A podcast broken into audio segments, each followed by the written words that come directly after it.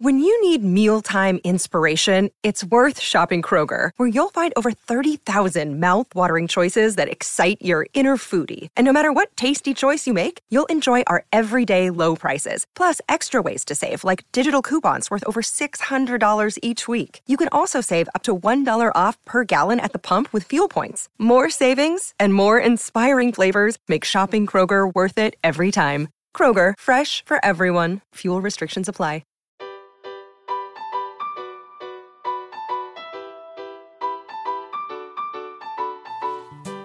Welcome to the Homeschool with Moxie podcast, where our goal is to inspire and encourage you with actionable strategies to take you from overwhelmed to confident in your homeschool adventure. I'm your host, Abby Banks, and this is episode number 96. This episode is brought to you by the Tuttle Twins. When it comes to teaching their children about the enduring principles of freedom, many parents don't know where to start. But the Tuttle Twin series helps you introduce these ideas to your kids and have meaningful family discussions about them. My seven year old absolutely loves the Tuttle Twin series, and I'll tell you a secret my older kids have read them too, and they're just awesome. We have them all. They have teen books as well, which we highly recommend. So if you want to know if we would recommend recommend these books to you and your family? The answer is a resounding yes. Check out the Tuttle Twins by going to 41more.com forward slash Tuttle Twins.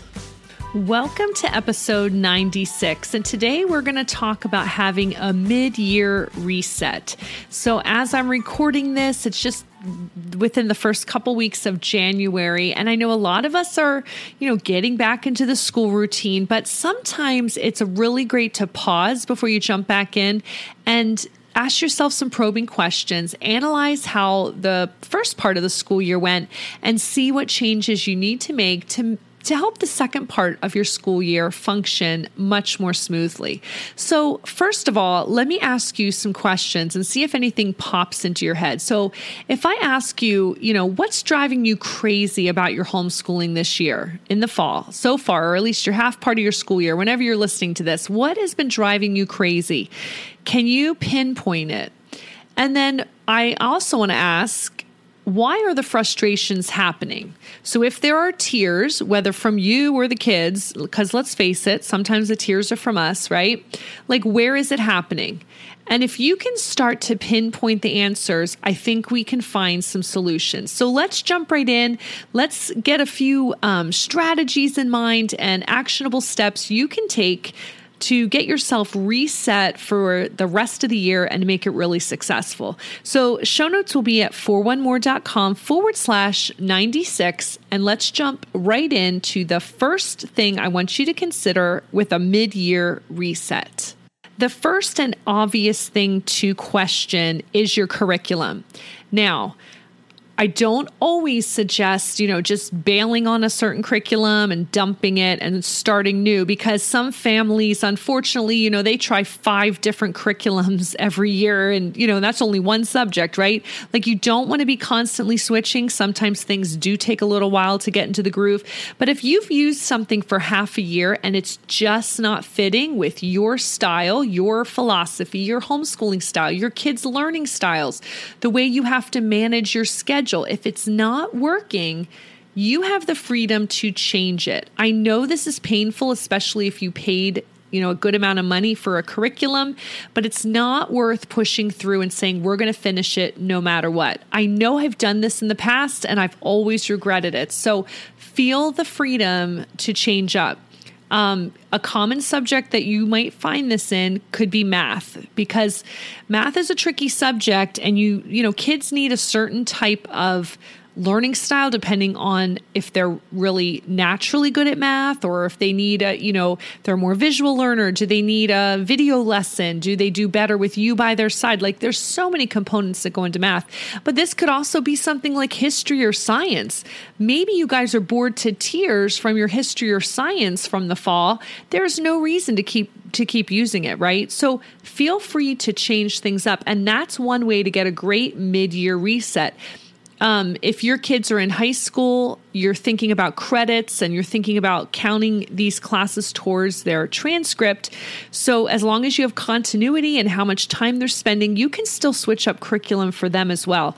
This is so much easier to do when you have younger kids. So, you should never feel like you have to stay with a certain curriculum if it's just not working for you. So, that's number one. If you're, if you can pinpoint some of the frustration to your actual curriculum, then go ahead and do a change up.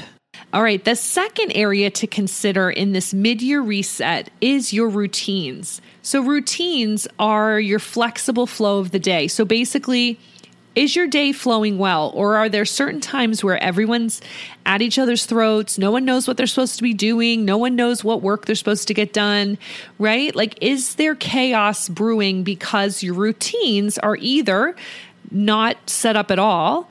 Or maybe you know how you want the data flow, but you haven't communicated that to your kids.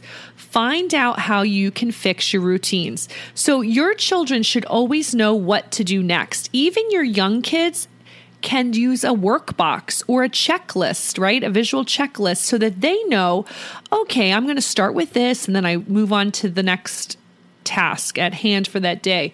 This is especially helpful if you have lots of kids because, you know, once you have more than one or two kids in your homeschool, you need people to be pretty independent as far as flowing from subject to subject. Even if your kids are all little, like, do they know what they should go do if you're busy with a sibling?